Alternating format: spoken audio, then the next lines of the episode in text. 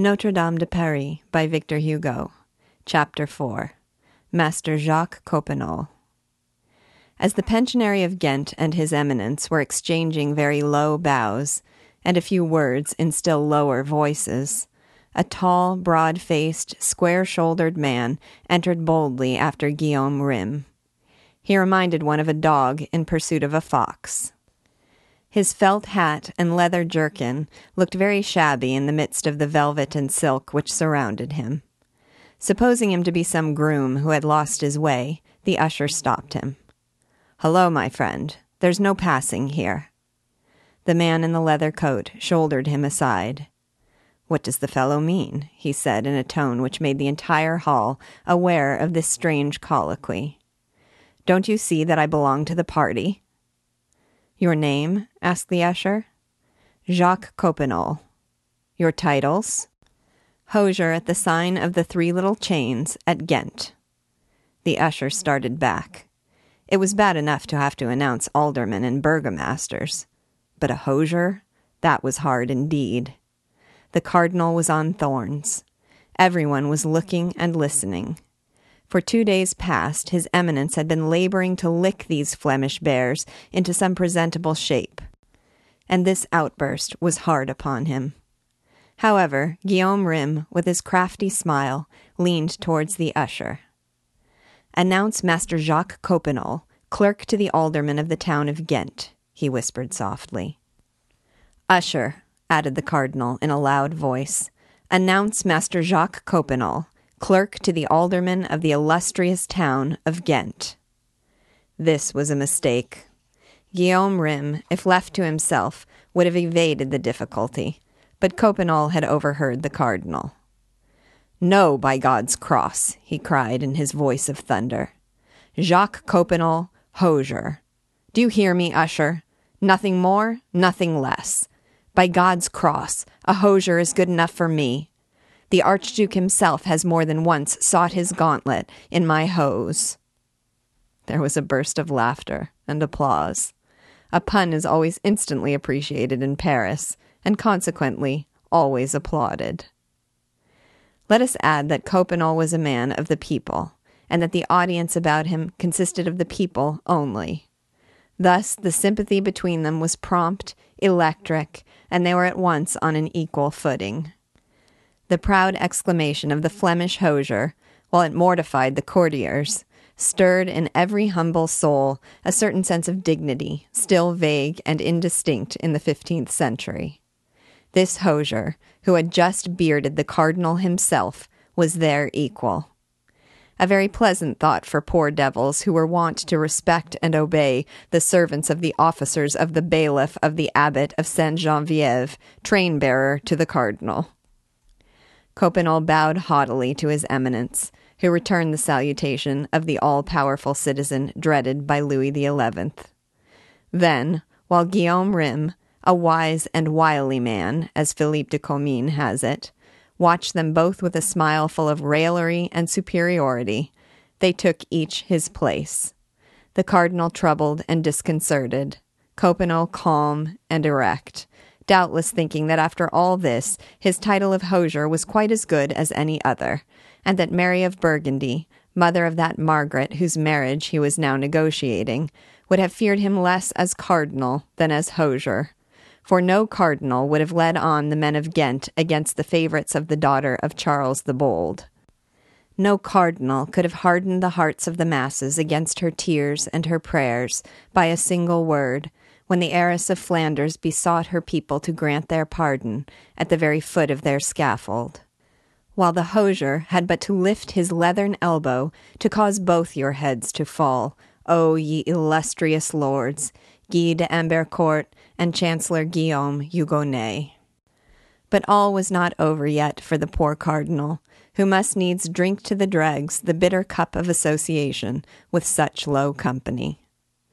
The reader may perhaps recall the impudent beggar who clung to the fringes of the cardinal's dais at the opening of the prologue.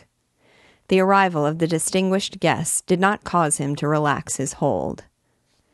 And while prelates and ambassadors were packed as close as Dutch herrings in the seats upon the platform, he made himself quite comfortable and coolly crossed his legs upon the architrave. Such insolence was unusual, and no one noted it at the moment, attention being fixed elsewhere. He, for his part, saw nothing in the hall. He swayed his head to and fro with the careless ease of a Neapolitan, repeating ever and anon amid the din, as if mechanically, Charity, kind people. And certainly he was the only one in the entire audience who did not deign to turn his head to listen to the altercation between Coppenole and the usher. Now, as chance would have it, the master hosier of Ghent, with whom the people already sympathized strongly, and upon whom all eyes were fixed, seated himself in the front row upon the platform, just above the beggar. And they were not a little amazed to see the Flemish ambassador, after glancing at the rascal beneath him, give him a friendly slap upon his tattered shoulder. The beggar turned, Surprise, recognition, delight were visible in both faces. Then, without paying the slightest heed to the throng of spectators, the hosier and the scurvy knave fell to talking in low tones, clasping each other's hands, while the rags of Clopin Trouillefou, displayed against the cloth of gold of the dais, produced the effect of a caterpillar upon an orange. The novelty of this strange scene excited such an outburst of mirth in the hall that the cardinal quickly perceived it. He bent forward, and unable from his position to catch more than a glimpse of Trouillefou's disgraceful garments, he quite naturally supposed that the beggar was asking alms. And, indignant at his audacity, he exclaimed, Sir bailiff of the palace, throw me that rascal into the river. By God's cross, Sir Cardinal, said Coppenole, without releasing Clopin's hand. He is my friend. Noel! Noel! cried the mob. From that instant, Master Coppenole was in high favor with the people, in Paris as in Ghent. For men of his cut always are, says Philippe de Comines, when they are thus disorderly. The cardinal bit his lip. He bent towards his neighbor, the abbot of Saint Genevieve, and said in an undertone, Pleasant ambassadors are these sent us by the Archduke to announce the coming of Lady Margaret. Your Eminence, replied the abbot, wastes his courtesies upon these Flemish grunters. Margaritas ante porcos. Say rather, replied the cardinal with a smile, porcos ante margaritam. All the little court in priestly robes went into ecstasies over the joke. The cardinal felt slightly comforted. He was quits with Coppenole. His pun also had been applauded. Now, let those of our readers who have the power of generalizing an image and an idea, as it is the pleasant fashion to express it, allow us to ask them if they have a distinct conception of the spectacle afforded, at the moment that we claim their attention, by the vast parallelogram of the great hall of the palace. In the center of the hall, against the western wall, a broad and magnificent platform covered with gold brocade, upon which stepped in procession, through a small arched doorway, a number of grave and reverend personages, successively announced by the nasal voice of an usher. On the foremost benches, already seated, various venerable figures wrapped in ermine, velvet, and scarlet. Around the dais, where all was dignity and silence, below, in front, everywhere, a great crowd and a great uproar. A thousand eyes from the crowd fixed upon every face on the platform, a thousand murmurs upon the announcement of every name. Certainly, the sight is a strange one, and well worthy the attention of the spectators.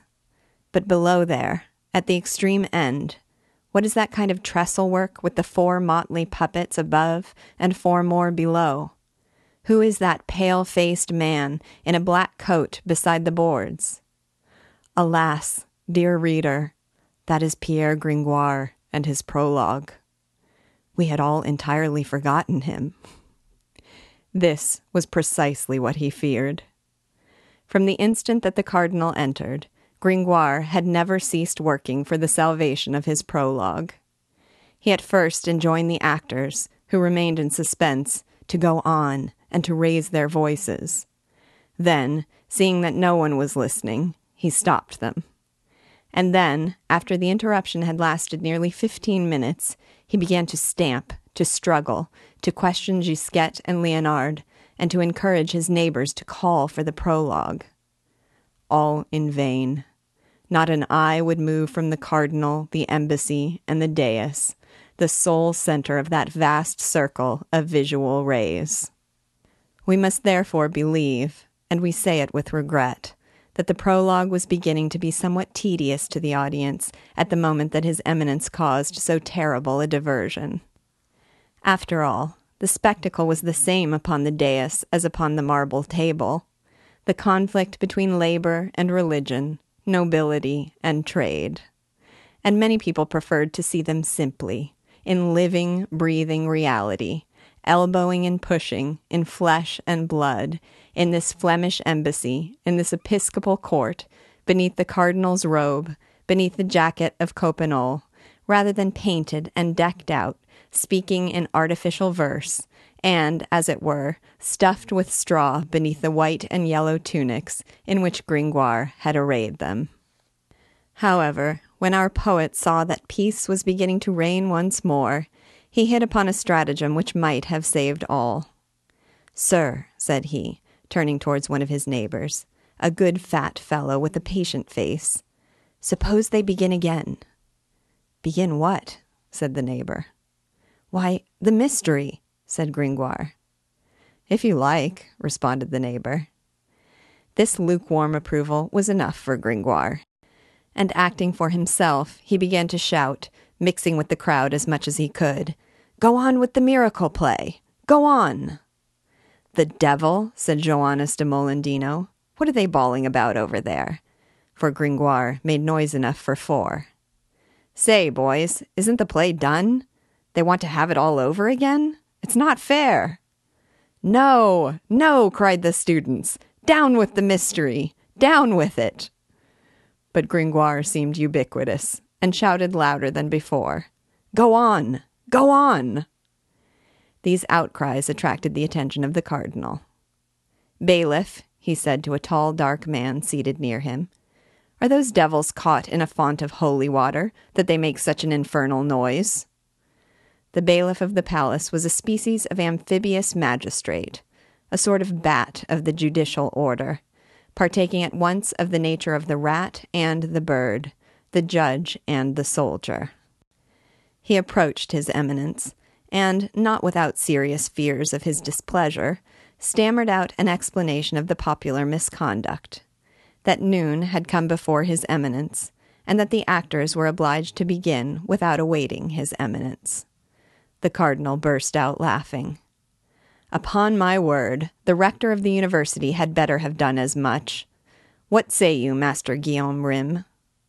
My lord, replied Guillaume Rym, let us be content that we have escaped half the play. It is just so much gained. May those rascals go on with their performance? asked the bailiff. Go on, go on, said the cardinal. It's all the same to me. I will read my breviary meantime. The bailiff advanced to the edge of the platform and cried aloud, after imposing silence by a wave of his hand Citizens, commoners, and residents, to satisfy those who wish the play to begin again, and those who wish it to end, His Eminence orders that it be continued. Both parties were forced to submit. However, the author and the audience long cherished a grudge against the cardinal. The characters on the stage accordingly resumed their recital, and Gringoire hoped that the rest of his work at least would be heard. This hope soon proved as illusory as all the rest. Silence was indeed restored to a certain extent among the audience, but Gringoire had not remarked that, at the moment when the cardinal gave the order to go on, the dais was far from being filled, and that in the train of the Flemish embassy came other personages forming part of the procession, whose names and titles, shouted out in the midst of his prologue by the intermittent cry of the usher, made many ravages in it. Imagine the effect, in the midst of a play, of the shrill voice of an usher uttering between two rhymes, and often between two hemistiches, such parentheses as these Master Jacques Charmolue, King's Attorney in the Ecclesiastical Court. Jean d'Arlet, Esquire, Keeper of the Office of Captain of the Watch of the City of Paris. Master Galliot de Jamouillac, Knight, Lord of Broussac, Chief of the King's Ordnance. Master Dreux Inspector of the Woods and Waters of our Lord the King, in the lands of France, Champagne, and Brie. Master Louis de Granville, Knight, Counsellor, and Chamberlain to the King, Admiral of France, Keeper of the Forest of Vincennes. Master Denis Le Mercier, Guardian of the Home for the Blind of Paris. This, at last, became unendurable. This strange accompaniment, which made it very hard to follow the play, enraged Gringoire all the more because he could not blind himself to the fact that the interest was constantly increasing, and that all his work needed was to be heard. It was indeed difficult to conceive of a more ingenious and more dramatic context. The four characters of the prologue were lamenting their terrible embarrassment when Venus in person appeared before them, clad in a fine coat of mail, emblazoned with the ship from the seal of the city of Paris. She came herself to claim the dolphin promised to the fairest of the fair. Jupiter, whose thunder was heard muttering in the dressing room below, supported her claim, and the goddess was about to triumph, that is, speaking without metaphor, to marry the Dauphin, when a young child, habited in white damask and holding a daisy, an obvious allusion to the Lady of Flanders, came to contest the prize with Venus.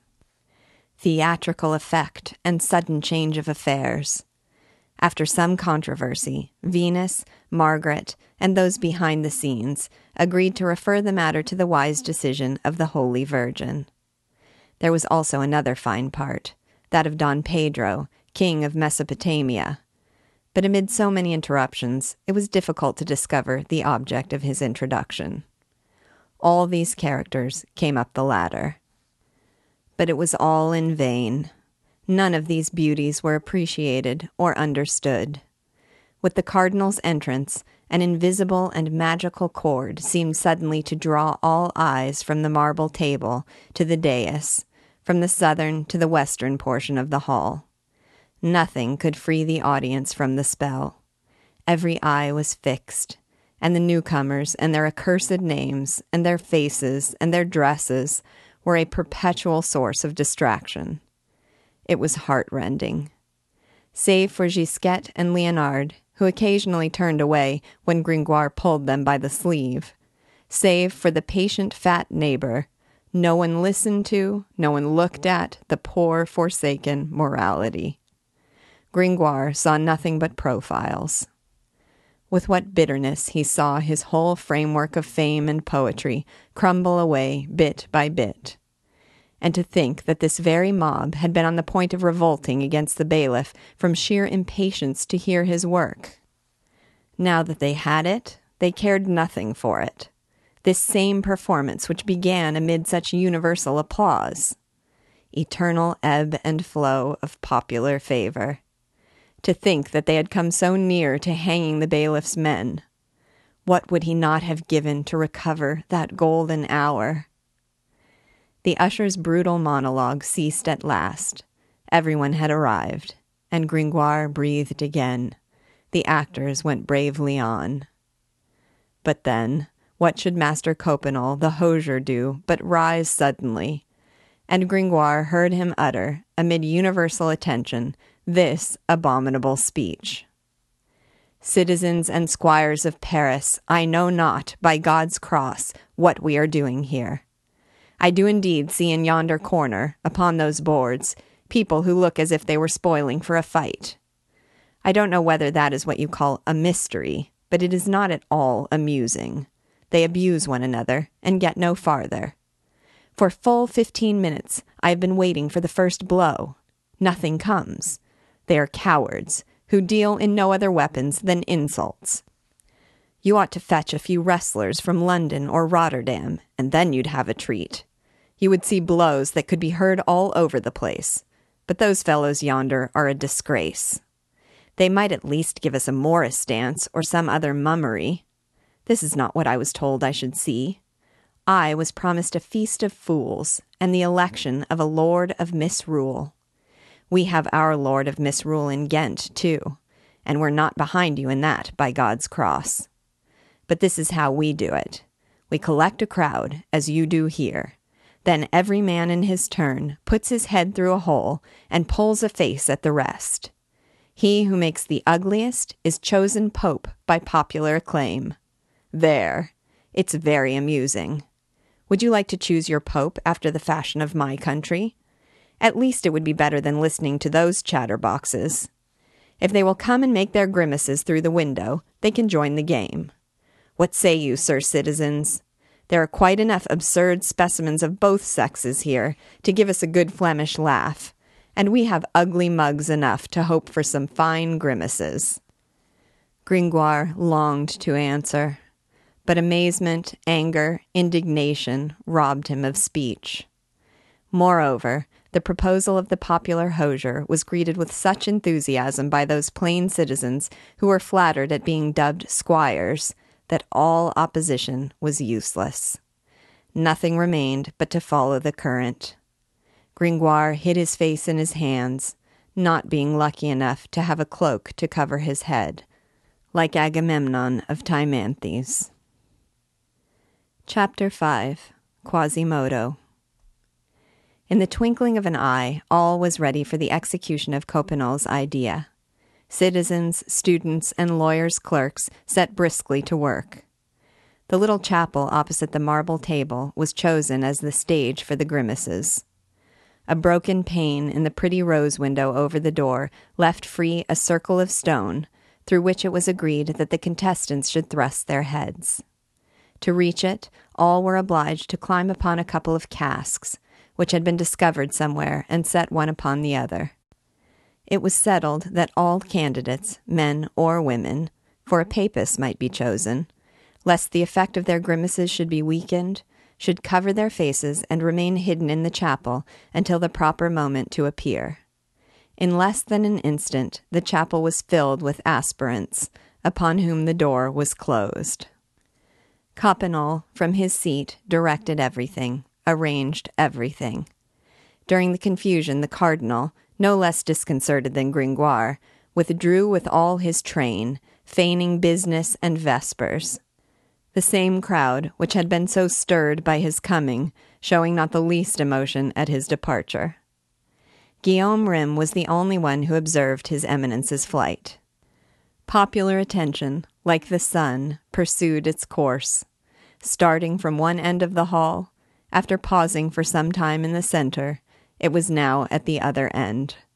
The marble table, the brocaded dais, had had their day. It was the turn of Louis XI's chapel. The field was now clear for every kind of folly. No one remained but the Flemings and the vulgar herd. The wry faces began. The first to appear at the window, with eyelids inverted until they showed the red, a cavernous mouth, and a forehead wrinkled like the boots of a hussar under the Empire, produced such inextinguishable laughter that Homer would have taken all these clowns for gods. And yet, the great hall was anything but an Olympus, and Gringoire's poor Jupiter knew this better than anyone.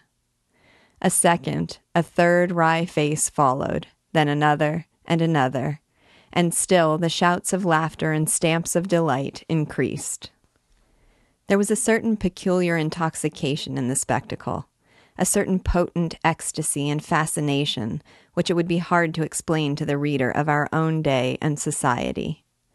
Let him imagine a series of faces presenting in turn every geometric form, from the triangle to the trapezium, from the cone to the polyhedron, every human expression, from rage to lust, every age, from the wrinkles of the newborn babe to the furrows of the old and dying, every religious phantasmagoria, from Faunus to Beelzebub, every animal profile, from the jaws of the dog to the beak of the bird, from the boar's head to the pig's snout. Let him picture to himself all the grotesque heads carved on the Pont Neuf, those petrified nightmares from the hand of Germain Pilon, taking breath and life, and coming in turn to gaze at you with fiery eyes. All the masks from a Venetian carnival passing before your glass. In one word, a human kaleidoscope. The revelry became more and more Flemish. Teniers could have given but an imperfect idea of it. Imagine Salvator Rosa's battle piece turned into a bacchanal feast. There were no longer students, ambassadors, townspeople, men or women. No longer a Clopin Trouillefou, a Gilles Lecornu, a Simon Quatrelivre, or a Robin Poussepain. All distinctions died in the common license the great hall ceased to be anything but a vast furnace of effrontery and mirth, wherein every mouth was a cry, every face a grimace, every individual a posture. The sum total howled and yelled. The strange faces which took their turn in gnashing their teeth through the rose window were like so many brands cast into the flames. And from this effervescent mob arose, like steam from a furnace, a sharp, shrill, piercing sound, like the buzz of a gnat's wings. Oh, confound it! Just look at that face. That's nothing. Let's have another. Guillemette Maugerepuis, do look at that bull's head. It only lacks horns. It is not your husband. Another. By the Pope's head, what's the meaning of that contortion? Hello there. That's not fair. You should show only your face. That damned Perrette Caillebotte. She is just capable of such a thing. Noel! Noel! I'm smothering. There's a fellow whose ears are too big to go through. But we must do justice to our friend Jehan. Amidst this uproar, he was still to be seen perched upon his pillar, like a cabin boy on a topsail. He exerted himself with incredible fury. His mouth was opened wide, and there issued from it a yell which no one heard. Not that it was drowned by the general clamor, tremendous though it was, but because it undoubtedly reached the limit of audible shrillness. The 12,000 vibrations of Sauveur, or the 8,000 of Biot. As for Gringoire, the first moment of depression over, he recovered his composure. He braced himself to meet adversity. Go on, he cried for the third time to his actors, whom he regarded as mere talking machines. Then, as he strode up and down in front of the marble table, he was seized with a desire to appear in his turn at the chapel window, were it only for the pleasure of making faces at that ungrateful mob. But no, that would be unworthy of us. No vengeance. Let us struggle on to the end, he murmured. The power of poetry over the people is great. I will bring them back. Let us see whether wry faces or polite learning will triumph. Alas, he was left the only spectator of his play. It was even worse than before. Now he saw nothing but people's backs. I am wrong. The patient fat man, whom he had already consulted at a critical moment, was still turned towards the theater. As for Gisquette and Leonard, they had long since deserted. Gringoire was touched to the heart by the fidelity of his only listener.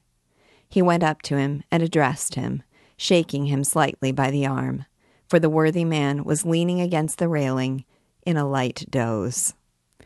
Sir, said Gringoire, I thank you. Sir, replied the fat fellow with a yawn, for what? I see what annoys you, resumed the poet. It is all this noise which prevents you from hearing readily. But be calm. Your name shall be handed down to posterity. Your name, if you please? Renaud Chateau, keeper of the seals of the Châtelet at Paris, at your service. Sir, you are the sole representative of the muses here, said Gringoire. You are too kind, sir, replied the keeper of the seals of the Châtelet. You are the only man, added Gringoire, who has paid proper attention to the play. How do you like it? Ha ha, replied the fat magistrate, who was but half awake. Jolly enough, in truth. Gringoire was forced to content himself with this eulogy, for a storm of applause, mingled with prodigious shouts, cut short their conversation. The Lord of Misrule was elected. Noel, Noel, Noel, shouted the people on all sides. There was indeed a marvelous grin which now beamed through the hole in the rose window. After all the pentagonal, hexagonal, and heteroclitic faces which had followed one another in quick succession at the window, without realizing that ideal of the grotesque constructed by imagination exalted by revelry, it required nothing less to gain the popular vote than the sublime grimace which had just dazzled the assembly. Master Coppenole himself applauded, and Clopin Trouillefou, who had competed for the prize, and heaven knows to what intensity of ugliness his features could attain, confessed himself conquered.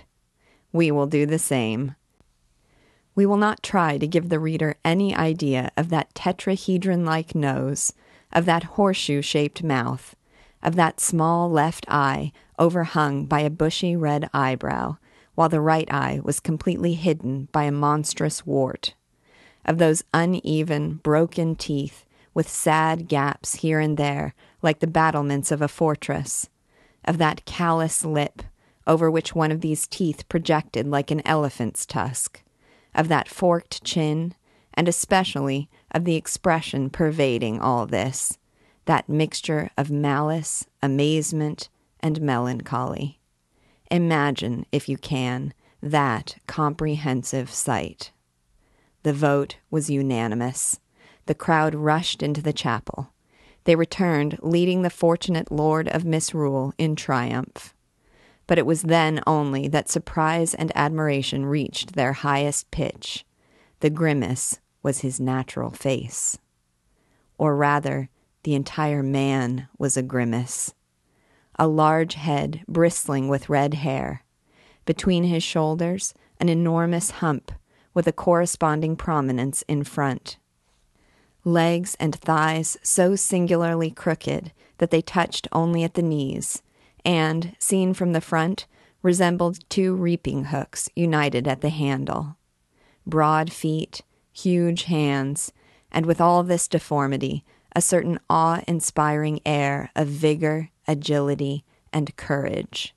Strange exception to the rule which declares power as well as beauty to be the result of harmony. Such was the Pope whom the fools had chosen to reign over them. He looked like a giant broken to pieces and badly cemented together. When this species of cyclop appeared upon the threshold of the chapel, motionless, thick set, almost as broad as he was long, the square of his base, as a great man once expressed it, the people recognized him instantly by his party colored red and purple coat spangled with silver, and particularly by the perfection of his ugliness, and cried aloud with one voice, It is Quasimodo, the bell ringer! It is Quasimodo, the humpback of Notre Dame, Quasimodo the one eyed, Quasimodo the bandy legged, Noel, Noel. The poor devil evidently had an abundance of nicknames to choose from. Let all pregnant women beware, cried the students. Or all those who hope to be so, added Joannes. In fact, the women hid their faces. Oh, the ugly monkey, said one of them.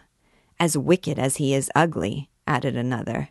He's the very devil, added a third. I am unlucky enough to live near Notre Dame. I hear him prowling among the gutters by night. With the cats. He's always on our roofs. He casts spells upon us through the chimneys. The other evening he came and pulled a face at me through the window. I thought it was a man. He gave me such a fright. I'm sure he attends the witches' Sabbath. Once he left a broomstick on my leads. Oh, what a disagreeable humpback's face he has. Oh, the villainous creature. Faugh. The men, on the contrary, were charmed and applauded. Quasimodo, the object of this uproar, still stood at the chapel door, sad and serious, letting himself be admired. A student, Robin Poussepain, I think, laughed in his very face and somewhat too close. Quasimodo merely took him by the belt and cast him ten paces away through the crowd, all without uttering a word. Master Coppenole, lost in wonder, approached him. By God's cross and the Holy Father, you are the most lovely monster that I ever saw in my life. You deserve to be Pope of Rome as well as of Paris. So saying, he laid his hand sportively upon his shoulder. Quasimodo never budged. Coppenole continued. You're a rascal with whom I have a longing to feast, were it to cost me a new douzaine of twelve pounds tours. What say you? Quasimodo made no answer. By God's cross, said the hosier, you're not deaf, are you? He was, indeed, deaf. Still, he began to lose his temper at Coppenole's proceedings, and turned suddenly towards him, gnashing his teeth so savagely that the Flemish giant recoiled, like a bulldog before a cat. Then a circle of terror and respect, whose radius was not less than fifteen geometric paces, was formed about the strange character. An old woman explained to Master Coppenole that Quasimodo was deaf. Deaf, said the hosier, with his hearty Flemish laugh. By God's cross, but he is a perfect pope. Ha! I know him now, cried Jehan, who had at last descended from his capital to view Quasimodo more closely. It's my brother, the Archdeacon's bell ringer. Good day, Quasimodo.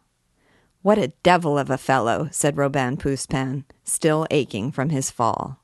He appears. He's a humpback. He walks. He's bandy legged. He looks at you. He is blind of one eye. You talk to him. He is deaf. By the way, what use does this Polyphemus make of his tongue? He talks when he likes, said the old woman. He grew deaf from ringing the bells. He is not dumb. That's all he lacks, remarked Jehan. And he has one eye too many, said Robin Poussepain. Not at all, judiciously observed Jehan. A one eyed man is far more incomplete than a blind one. He knows what he lacks. But all the beggars, all the lackeys, all the cut purses, together with the students, had gone in procession to fetch, from the storeroom of the Basoche, the pasteboard tiara and mock robes of the Pope of Fools, or Lord of Misrule. Quasimodo submitted to be arrayed in them without a frown, and with a sort of proud docility. Then he was seated upon a barrow painted in motley colors. Twelve officers of the Fraternity of Fools raised it to their shoulders, and a sort of bitter, scornful joy dawned upon the morose face of the Cyclop when he saw beneath his shapeless feet the heads of so many handsome, straight, and well made men. Then the howling tatterdemalion train set out, as was the custom, to make the tour of the galleries within the palace before parading the streets and public squares. Chapter 6 Esmeralda We are delighted to be able to inform our readers that during the whole of this scene, Gringoire and his play had stood their ground. His actors, spurred on by him, had not stopped spouting his verses, and he had not given over listening. He had resigned himself to the uproar and was determined to go on to the bitter end, not despairing of recovering some portion of public attention. This ray of hope revived when he saw Quasimodo, Coppenole, and the deafening escort of the Lord of Misrule leave the hall with a tremendous noise. The crowd followed eagerly on their heels. Good, said he to himself. Now we have got rid of all the marplots. Unfortunately, all the marplots meant the whole audience. In the twinkling of an eye, the great hall was empty. To be exact, there still remained a handful of spectators, some scattered, others grouped around the pillars, women, old men, or children, who had had enough of the tumult and the hurly burly.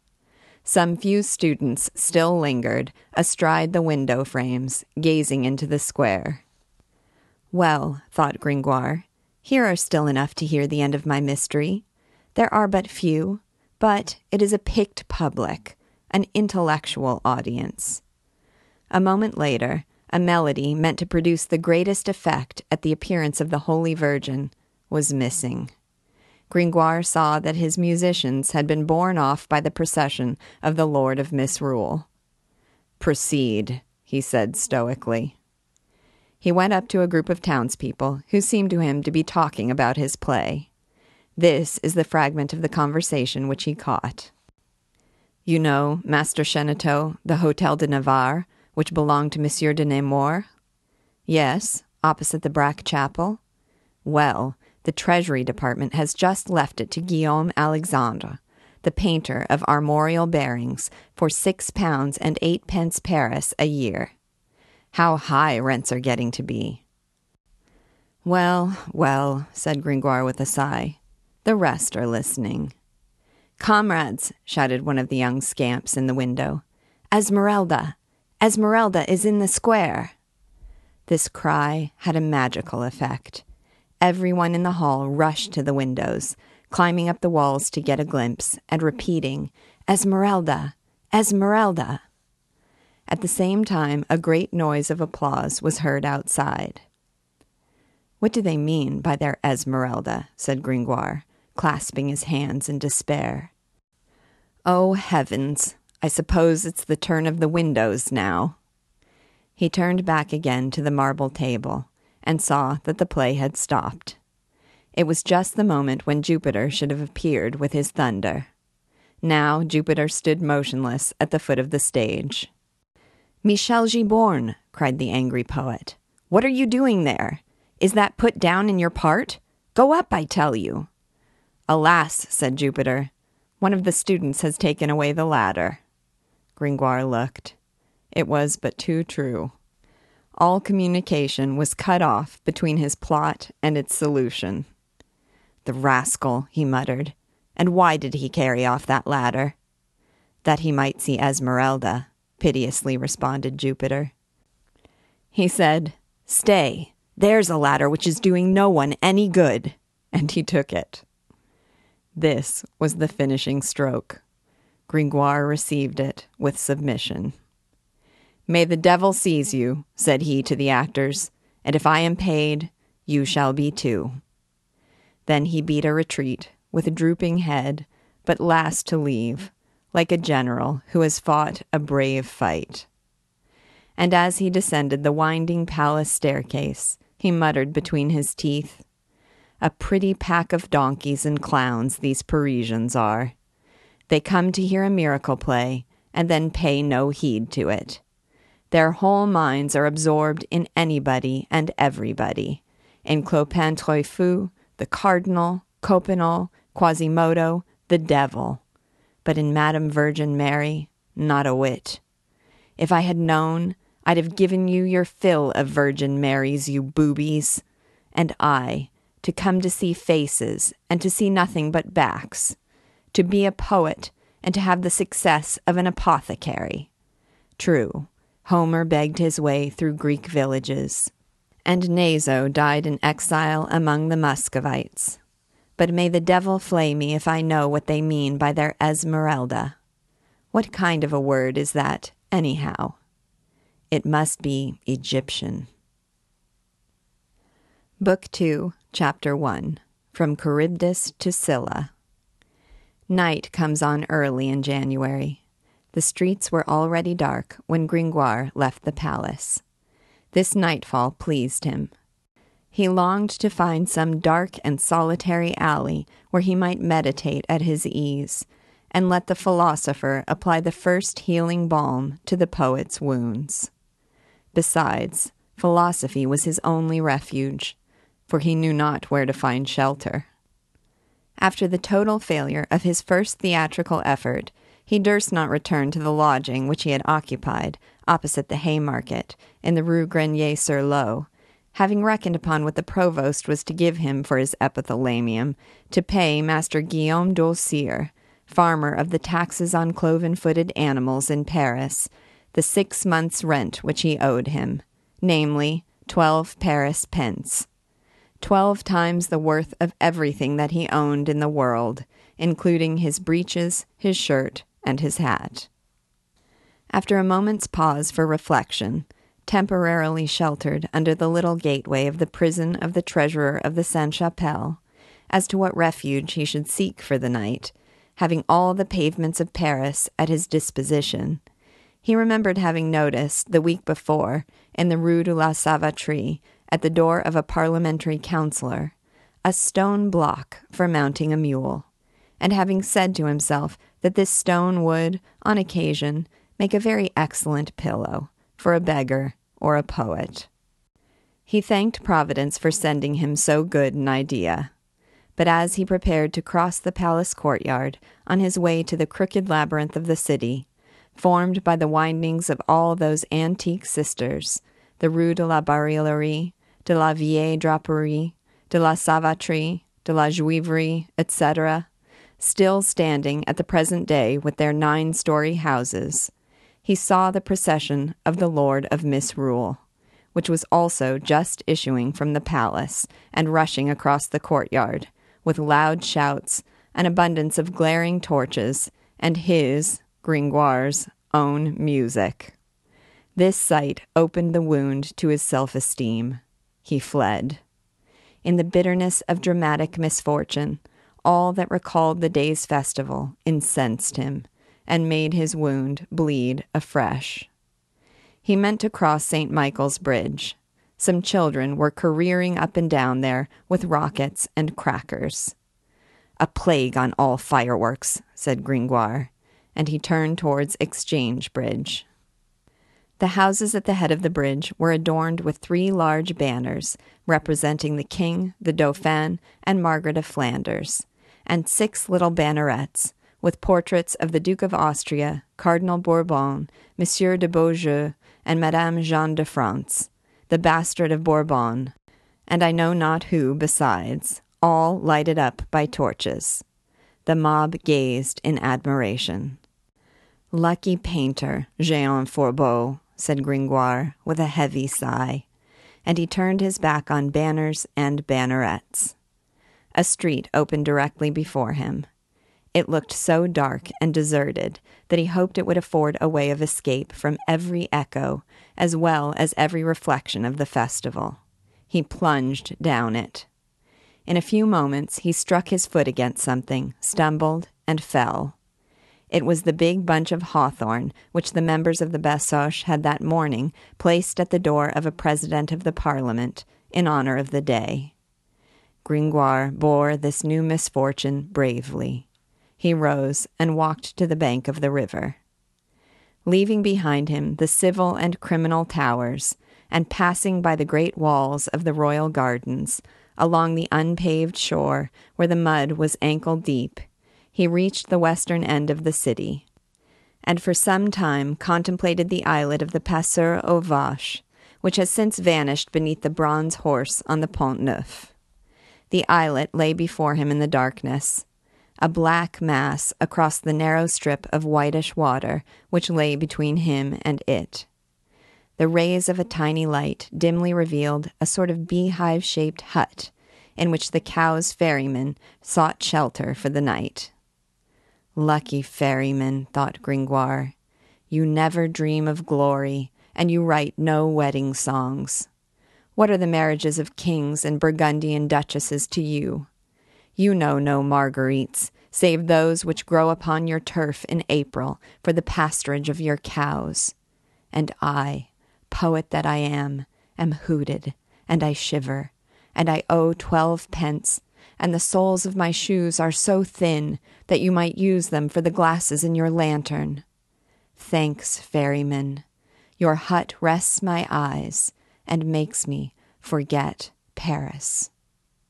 He was roused from his almost lyric ecstasy by a huge double headed St. John's cracker, which was suddenly sent up from the blessed cabin.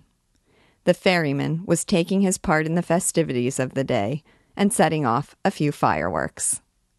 The explosion set Gringoire's teeth on edge. A cursed festival, he exclaimed. Will you pursue me forever? Oh my God, even to the ferryman's house? He gazed at the Seine at his feet, and a horrible temptation overcame him. Ah, said he, how cheerfully I would drown myself if the water were not so cold. Then he took a desperate resolve.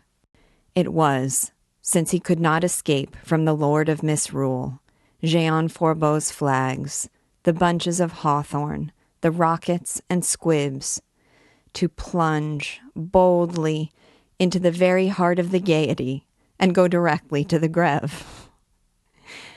At least, thought he, I may find some brands from the bonfire to warm myself, and I may sup on some crumbs from the three great sugar escutcheons which were to be served on the public sideboard. That's so.